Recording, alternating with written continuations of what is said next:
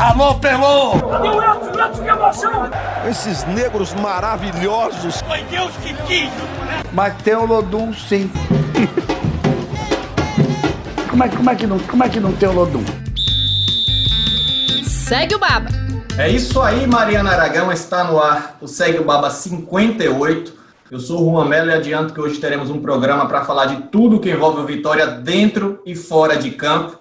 O Vitória que venceu a Ponte Preta no meio de semana e encerrou um jejum de sete jogos sem vencer na Série B. Eu imaginava que hoje teríamos um programa para cima, meus amigos, mas vocês não são resultadistas. Não enxergam o jogo só desta forma, querem também desempenho. E hoje eu estou aqui com uma mesa bem reforçada, Pedro Tomé, editor da TV Bahia, Rafael Santana, repórter do GE. Globo, e Tiago Pereira, que está deixando o GE. Globo e assumindo como produtor da TV Bahia. Eu tô com! Tiago, vou começar até com você, que está de cargo novo, salário novo, feliz da vida. O que, é que você pode dizer dessa recuperação do Vitória no meio de semana? Já Tá te passando confiança esse Vitória de que vai agora na Série B engatar uma série de triunfos e quem sabe se livrar de vez da zona de rebaixamento? Primeiro dizer que hoje é de barreira, né? Podcast. Gostei. É uma aglomeração virtual, cada um na sua casa.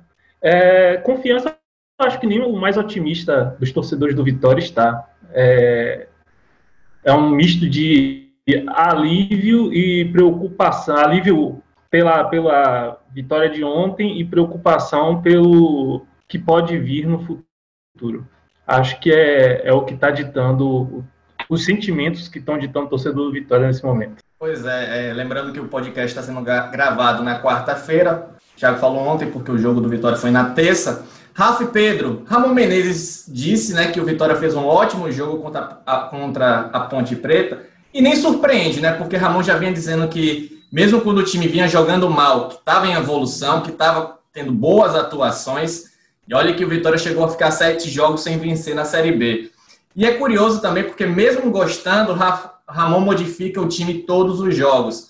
Qual a opinião de vocês? Qual a análise que vocês podem fazer sobre esse, esse Vitória de Ramon Menezes, que vem se modificando rodada após rodada, não importa se vence, se perde? É, vamos lá, né? Eu acho que as questões, a questão das não, primeiro pelo, pelo primeiro pelo inicial, né? Ótimo jogo também. É, Ramon tá de brincadeira com a gente, né? Dizer que Vitória fez um ótimo jogo contra a Ponte Preta, né? É, não fez, né? Mas como você falou bem, Juan, acho que não surpreende porque eu, eu acho que ele vem dando algumas declarações que são um, um tanto quanto é, assim, descoladas da realidade, né? Porque é, é o Ramon é, falou que o Vitória estava é, muito próximo né, de conseguir uma arrancada, que o Vitória estava jogando bem, de repente fez aquele jogo contra o Brasil de Pelotas, né, que foi assim terrível. Aquele jogo contra o Brasil de Pelotas, né, depois de ensaiar uma, uma partida assim mais ou menos regular contra o Sampaio, fez a, a, aquela teve aquela atuação desastrosa contra o Brasil de Pelotas, só que aí falando especificamente sobre as mudanças, né? O Vitória, é, os jogadores do Vitória se machucam muito, né? Esse é um ponto que, que precisa ser abordado, né? Machuca demais contra o Brasil de Pelotas.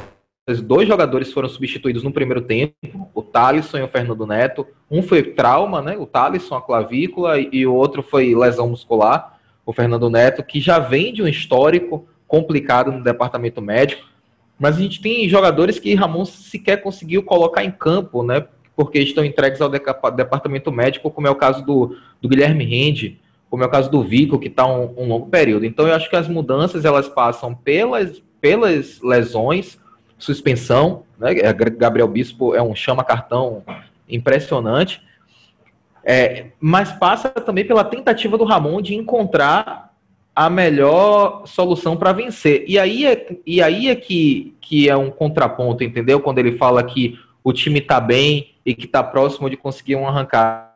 Porque quando o seu time está bem, o que, que você faz? Você é, mantém, você repete para que, enfim, né, os jogadores se ambientem, consigam, consigam se entrosar, né, consigam é, memorizar decisões em campo, é, consigam é, é, memorizar é, posições dos seus companheiros, né? O esquema também, né? Você, o, o, Ramon acabou fazendo algumas modificações de esquema, três zagueiros, dois zagueiros. Então, quando é, eu acho que isso aí, eu, eu acho que de fato o Ramon precisa fazer mudanças até encontrar um time que lhe dê segurança, mas contraria o discurso dele de que o Vitória está evoluindo. Eu acho que não tá, eu acho que o Ramon ainda não conseguiu encontrar esse ponto de evolução do time.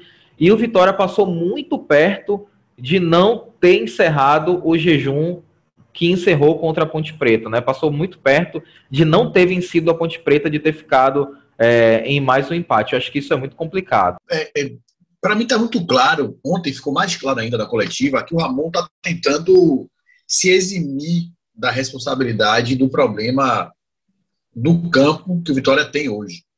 Ele me falando muito, ah, porque eu confio muito no meu trabalho. Ele falou isso nas duas últimas nos dois últimos jogos, antes do jogo contra a Ponte Preta. É, e ontem ele foi muito claro. Não tem ninguém mais do que. Ninguém, não tem ninguém trabalhando mais do que eu no Vitória hoje. Ele falou isso. Então ele está claramente tentando se eximir da culpa, tentando, tentando tirar a responsabilidade dele.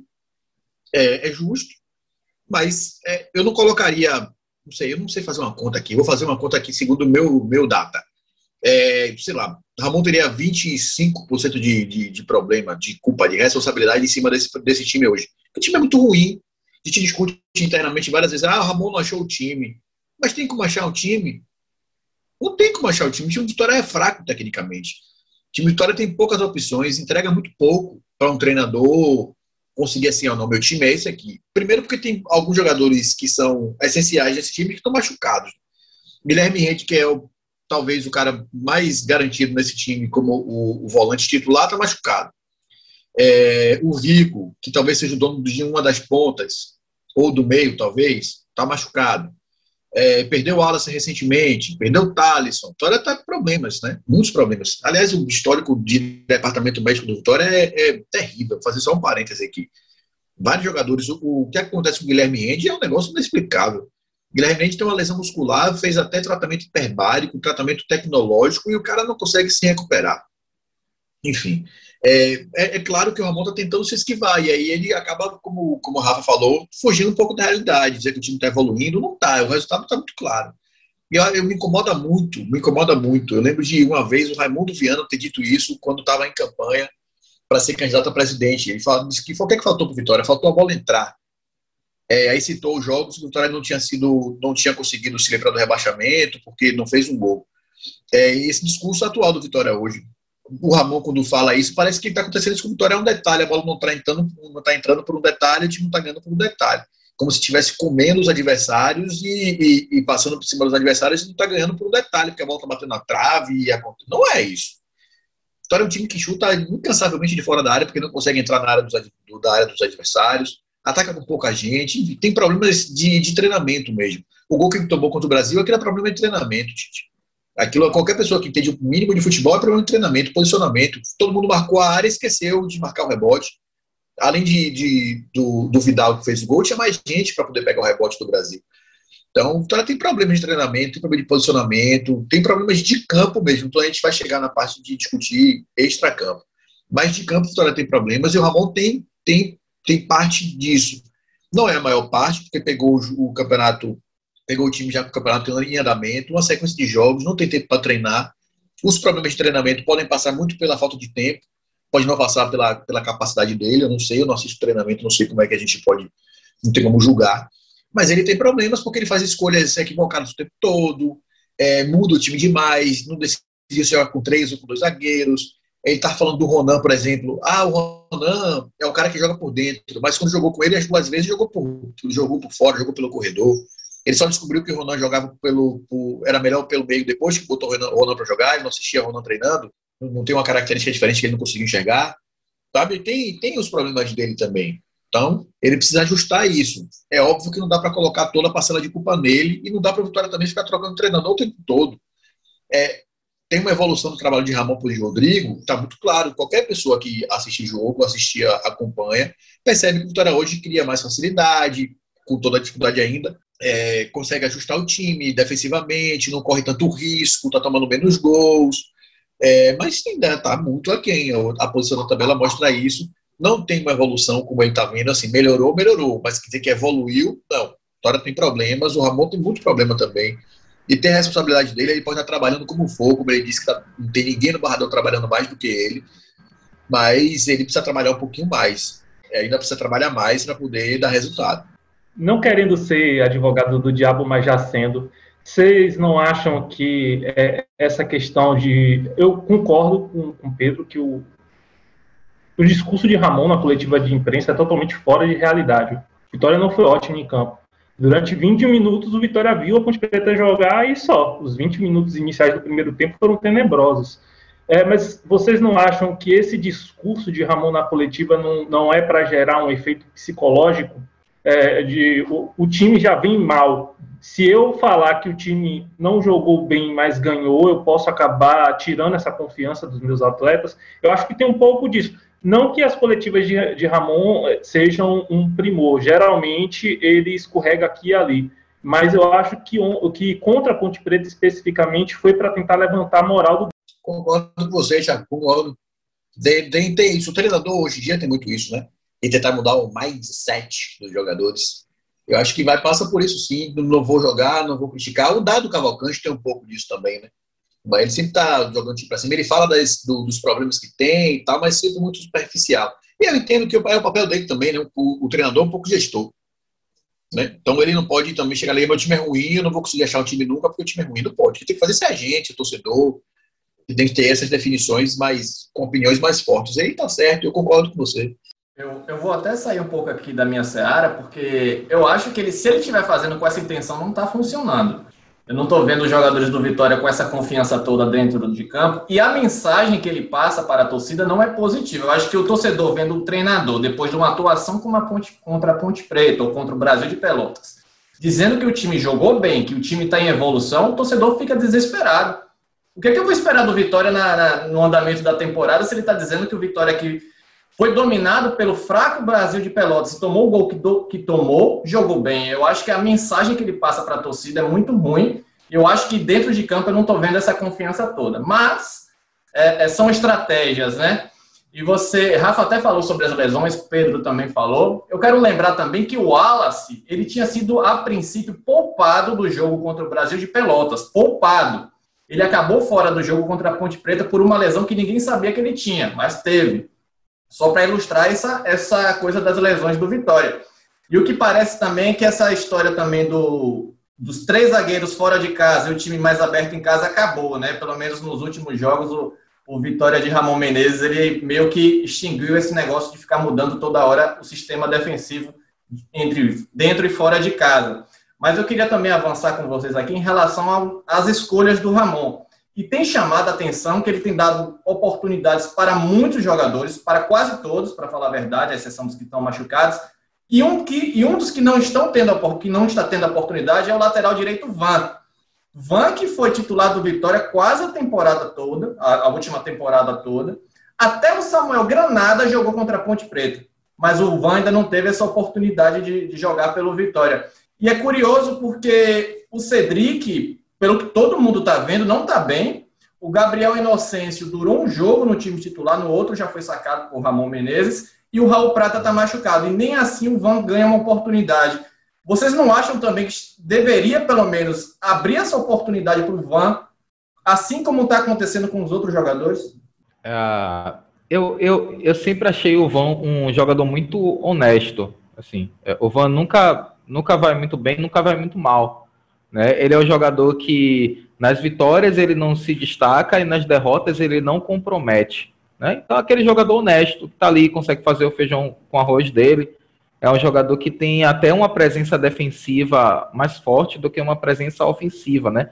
E aí, partindo desse, desse ponto que eu falei agora, da presença defensiva, vou até lembrar do, a primeira chance da Ponte Preta na terça-feira, né? Se eu não me engano, o, o Cedric ele toma um drible assim constrangedor, né? Que ele fica procurando o, o, o jogador da, da, Ponte Preta, né? Acho que o, o Van não, toma, não levaria aquele drible ali, não. Acho que faltou sim, né? Mas aí a questão é que o Ramon falou, né? Que quando chegou, o Van estava para ser emprestado. Tanto que o Vitória trouxe mais um lateral, né? Que foi o Gabriel Inocêncio. E aí agora você tem três laterais, mais o Van, então fica difícil você sair dando oportunidade para todos. É, é, a não ser quando você desloca o Cedric para o meio, para ele fazer aquela de volante.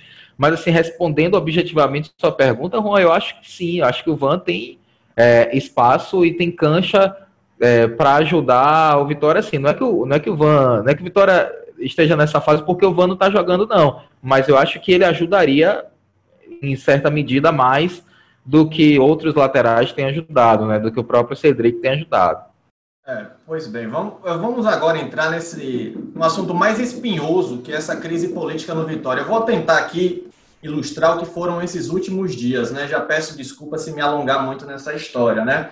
Mas no primeiro momento, o ex-presidente do Vitória e, e, e, membro do conselho, dele, é, conselho do clube, o Alex Portela, disse em entrevista à Rádio Salvador, abre aspas, se ele, Paulo Carneiro, não tem condição de resolver, deveria renunciar.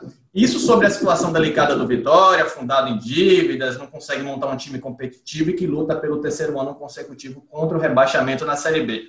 Alex, que por sinal foi aliado de Paulo Carneiro. Bom, um dia depois, Paulo Carneiro emitiu uma nota no site oficial do Vitória garantindo que não vai renunciar. Vocês podem ler a, a nota completa até no GE.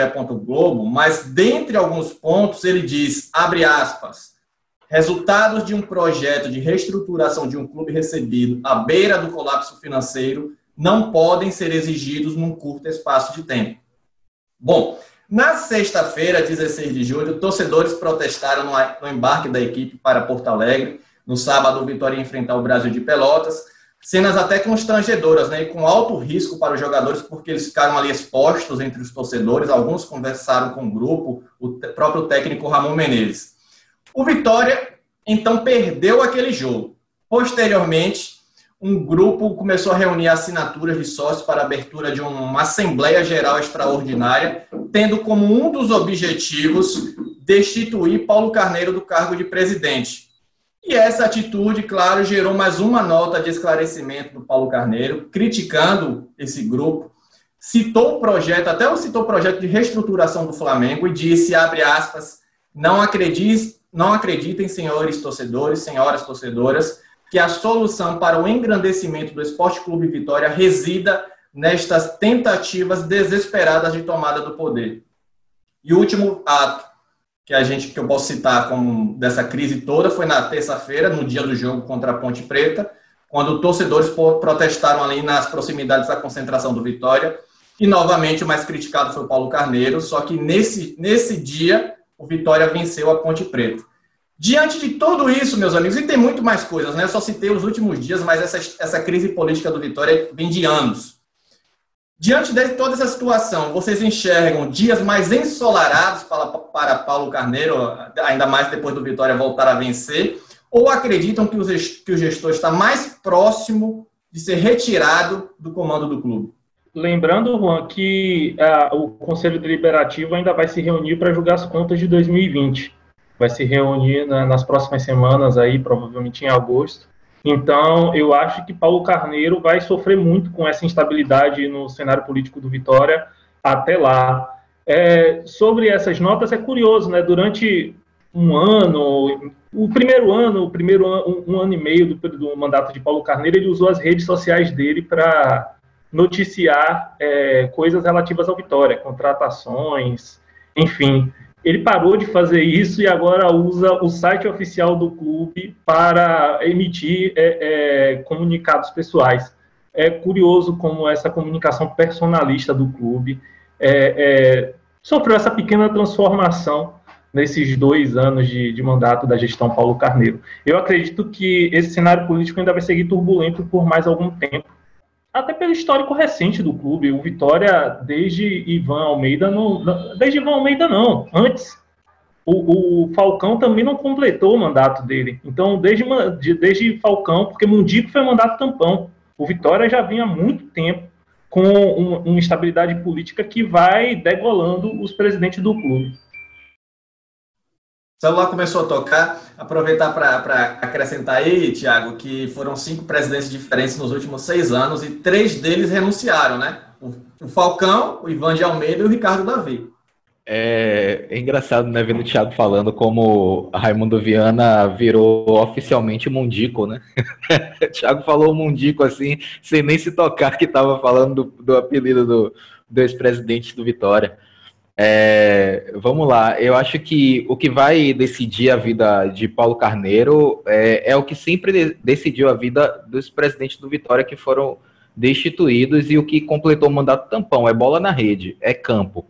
Né? É, se o Vitória consegue uma retomada, consegue respirar no campeonato, esqueça, o, o, o, Paulo Carneiro ele vai continuar o seu mandato e vai presidir o Esporte Clube Vitória até o final dele. Se o Vitória entrar numa, numa sequência como a que entrou, né, que foi encerrada agora né, na, na, vitória contra a Ponte Preta, aí eu acho que o risco de ele cair é muito grande, né? Porque o, o Paulo Carneiro ele está isolado e está sendo atacado por todos os lados, né? Por ex-aliados, é, é, a exemplo do Alex Portela, né? Que pediu que ele renunciasse e ele falou, né? É, contra-atacou dizendo que não ia renunciar. É, conselho, conselho deliberativo, conselho fiscal, ele está ele tá sendo bombardeado por todos os lados. E agora acrescentou-se a isso um elemento que é fundamental, amigos: é torcida. É, todos os torcedores, todos os presidentes do Vitória que caíram, caíram com protesto massivo dos torcedores. E isso não vinha acontecendo de uma forma tão, é, é, tão assintosa. Né? Só que nessa semana, em uma semana, você teve do, duas manifestações. Uma é, é violenta, eu diria, né? Porque os jogadores foram acuados e foram constrangidos fisicamente no aeroporto. É, aquela manifestação que a gente não pode é, concordar de maneira nenhuma. E outra manifestação que, apesar da aglomeração e do não uso da máscara, foi uma manifestação pacífica, né? É, pedindo a cabeça do presidente do, do Vitória, né? Porque no aeroporto joga, o alvo for, foram jogadores que estavam passando por ali. Na porta do estádio, não. Era especificamente pedindo a saída do presidente do Vitória. Então, é, é, chegou o elemento que fala: meu amigo, o Vitória é que nem o Brasil. Manifestação na rua pode decidir a queda de um presidente, o impeachment de um presidente. Foi assim, a gente viu isso em, em 2016. Né? É a mesma coisa agora no Vitória. Então, é, o, o, o, desempenho do Vitória dentro de campo, eu acho que vai decidir o futuro do Paulo Carneiro. E eu queria só, antes de entregar a bola para o Pedro, fazer um comentário, né? É engraçado ver a nota do, do Paulo Carneiro, né? Inclusive citando é, o Flamengo, né, que o, o, Flamengo, antes de chegar onde chegou e onde está agora, precisou se reconstruir, né, e que é, é, não cedeu aos ataques, né, mas é engraçado porque é, há algum tempo atrás o Paulo Carneiro exercia a mesma função que estão exercendo com ele agora. Quando o Ricardo Davi era presidente do Vitória, o Paulo Carneiro infernizava a vida do Ricardo Davi, né? E, e, não existia esse papinho de deixa o cara trabalhar, né? Tem que deixar. Porque assim, não é que eu não estou defendendo a, gestão do Ricardo Davi, não, porque eu acho que não foi boa. Mas o, o, o problema do Vitória estava longe de ser Ricardo Davi. O problema do Vitória é, era Ivan de Almeida. E estendendo um, um, pouco mais, né? Era Simval Vieira, né? Foram eles que, quando o Vitória ainda tinha dinheiro em caixa, foram eles que fizeram loucuras com o dinheiro do Vitória. Né? E o Paulo Carneiro não deu essa trégua para o Ricardo Davi a, a trégua que ele está pedindo que tenham com ele agora. A, a, diferença é o Paulo Carneiro, que era pedra, agora se tornou vidraça. Vou aproveitar a deixa, só para encerrar esse assunto de Flamengo, gente, porque é, é, assim, o Flamengo era criticado porque não dava resultado em campo. Mas administrativamente o time vinha subindo, a, a torcida reclamava disso. É mais ou menos o que acontece com o Bahia. A torcida reclama, não quer saber de administrativo. O clube estava crescendo administrativamente, o Flamengo cresceu e se tornou hoje talvez a maior potência do futebol brasileiro, que dependa só das suas próprias pernas, junto com o Palmeiras, que teve o começo foi por conta do patrocinador, mas depois o Palmeiras aprendeu a fazer dinheiro por si próprio, não depende mais do patrocinador como dependia antes. O Flamengo é a mesma coisa, o Flamengo não depende de patrocinador.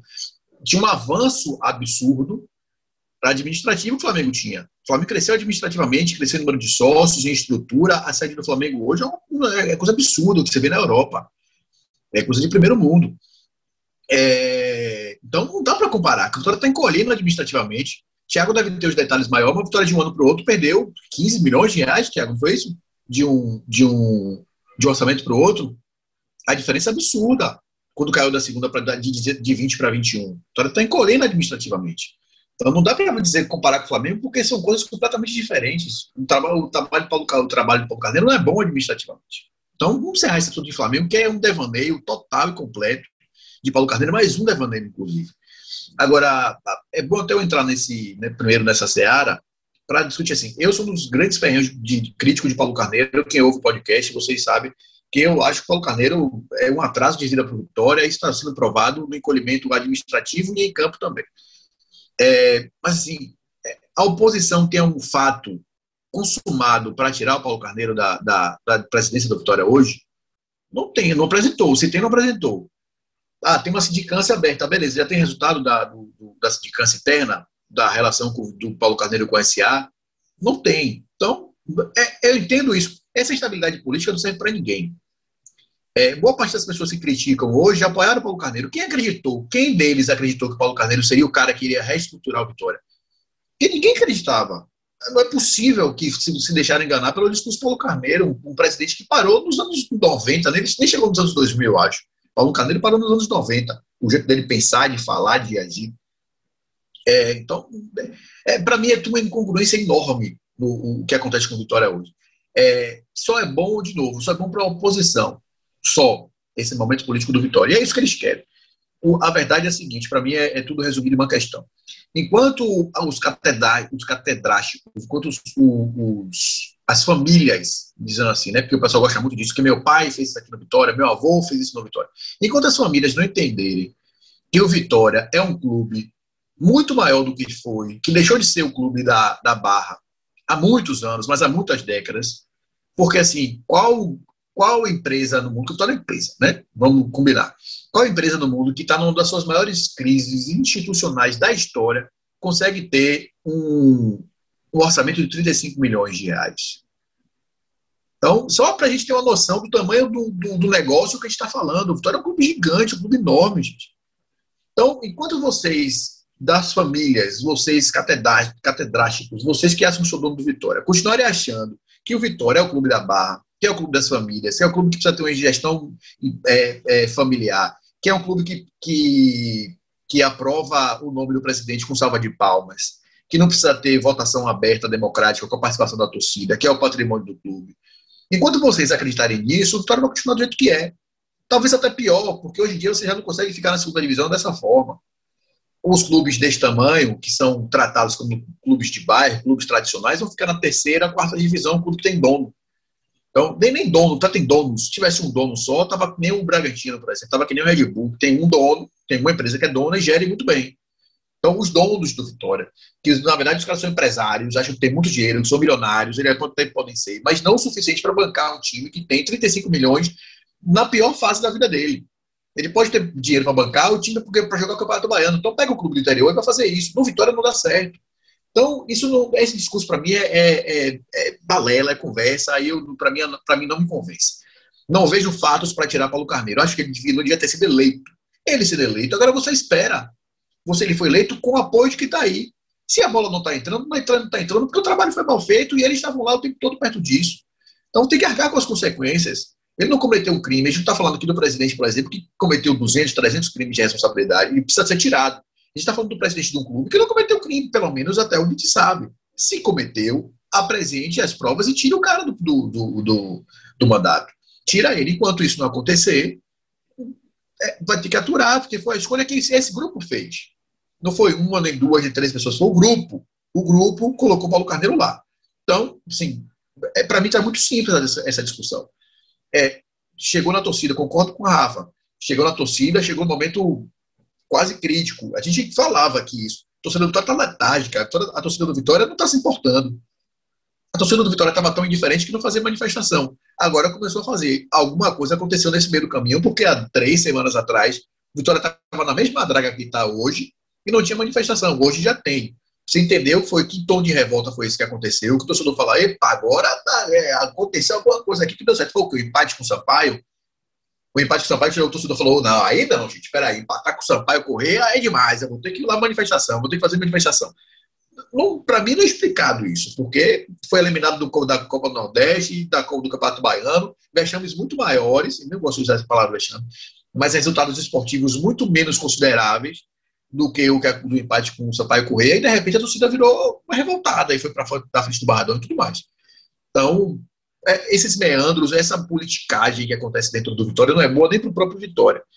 Porque se o pessoal está achando, vai tirar Paulo Carneiro, vai entrar alguém aí, tirar a Mecenas e vai bancar o time até o final do ano, ele pode até não segurar, pode até segurar o Vitória não cair para a terceira divisão.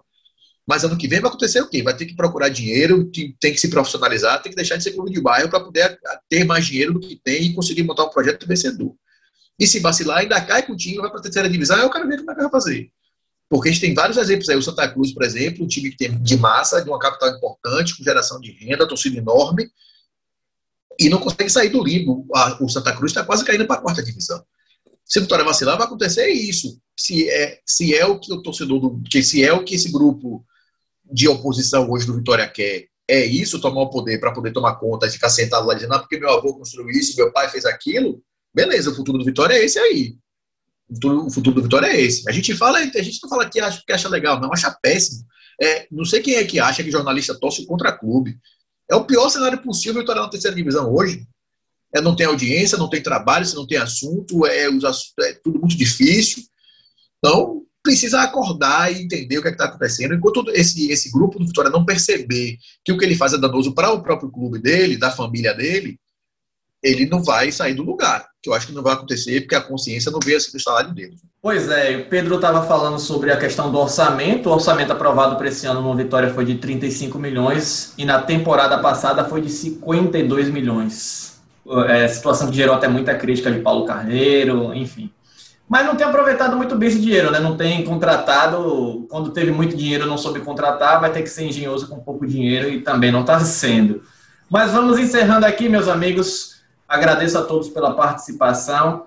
Começar dando meus parabéns também a Tiago Pereira. Parabéns pela, por iniciar essa nova jornada na carreira. Parabéns, você merece. Mas você, eu sei também que você vai continuar vindo pelo Segue o Baba agora numa outra função. Até a próxima, meu amigo.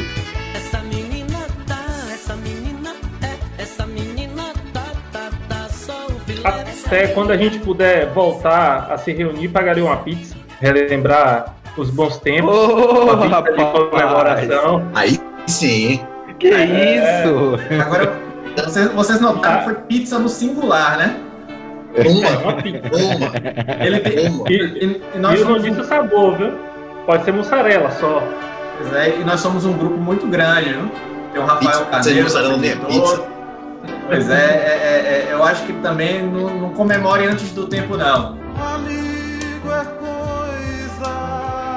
pra se guardar debaixo de sete chaves.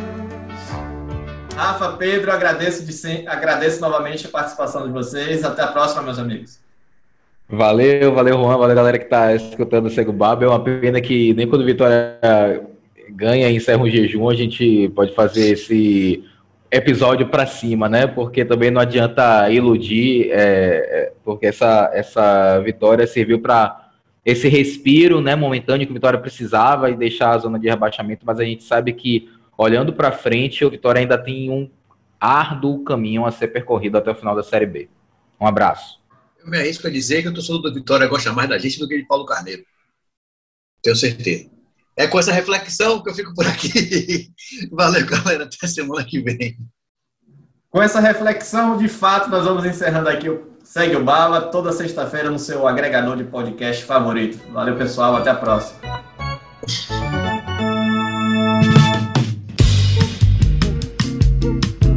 Alô, Pelô! Que emoção! Esses negros maravilhosos. Foi Deus que quis? Mas tem o Lodum, sim. Como é, como é, que, não, como é que não tem o Lodum? Segue o Baba.